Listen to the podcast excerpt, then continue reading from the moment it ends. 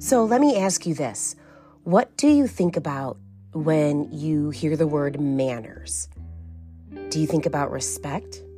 Do you think about someone teaching you the good old fashioned golden rule do unto others how you want things done to you? Do you think you still do those?